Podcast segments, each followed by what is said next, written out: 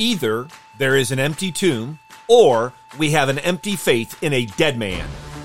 Jesus was undoubtedly crucified, and just as undoubtedly, he has risen. Let me hear you! Go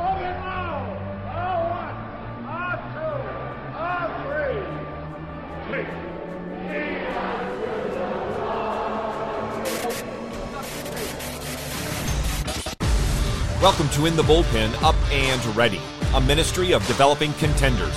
The call has come. You need to get up and ready now. And look who's coming up.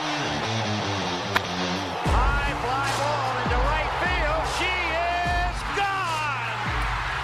Just as we who are Christians believe that Christ Jesus is truly God and truly man, we also believe that he was crucified, dead, and buried, and that on the third day he rose again from the dead. Paul writes in Romans 4:25, he was delivered over because of our transgressions and was raised for our iniquity. John Calvin wrote, Sin was taken away by his death. Righteousness was revived and restored by his resurrection. Hear now the testimony of an angel who met with those who had entered the tomb very early on the first day of the week, nearly 2,000 years ago. These are the words found in Mark chapter 16, verse 6. And he said to them, Do not be amazed. You are looking for Jesus the Nazarene, who has been crucified. He has risen. He is not here. Behold, here is the place where they laid him. One verse before our text, verse 5, we read that the disciples were amazed. But in our text, the angel tells them, Do not be amazed. I can say this if I were there, I'm confident I would have been amazed.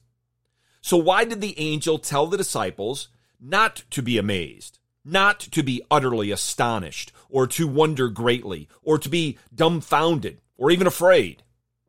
Well, there's a question whether he was speaking to the disciples about them seeing him, the angel, or not seeing Jesus Christ.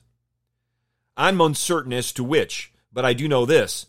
The angel continued by declaring what the disciples did know. They came looking for Jesus, who had been crucified. But they weren't going to find him there. Even though he had been laid in that very spot three days earlier, he wasn't there now because he had risen. As Luke records, they said, or the angel said, Why do you seek the living among the dead?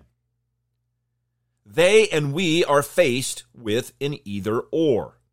Either there is an empty tomb, or we have an empty faith.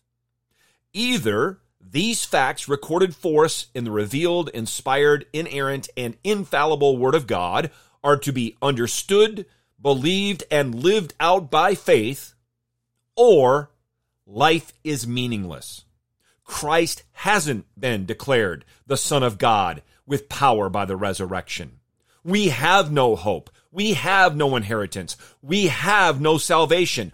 We have no cause for rejoicing. Our faith is in vain, and we are, as Christians, of all men, the most to be pitied. Or the tomb is empty. Jesus has risen, just as he said. Jesus has ascended to the right hand of the Father, where he reigns and rules over all heaven and earth. Jesus has conquered sin and death. Jesus has crushed Satan's head. In Christ Jesus, all of God's promises are yes and amen. Praise be to God that we worship and we serve the risen and conquering King of glory. Get your eyes up, fixed on Jesus, the author and perfecter of faith, and be ready to deny yourself, take up your cross, and follow him.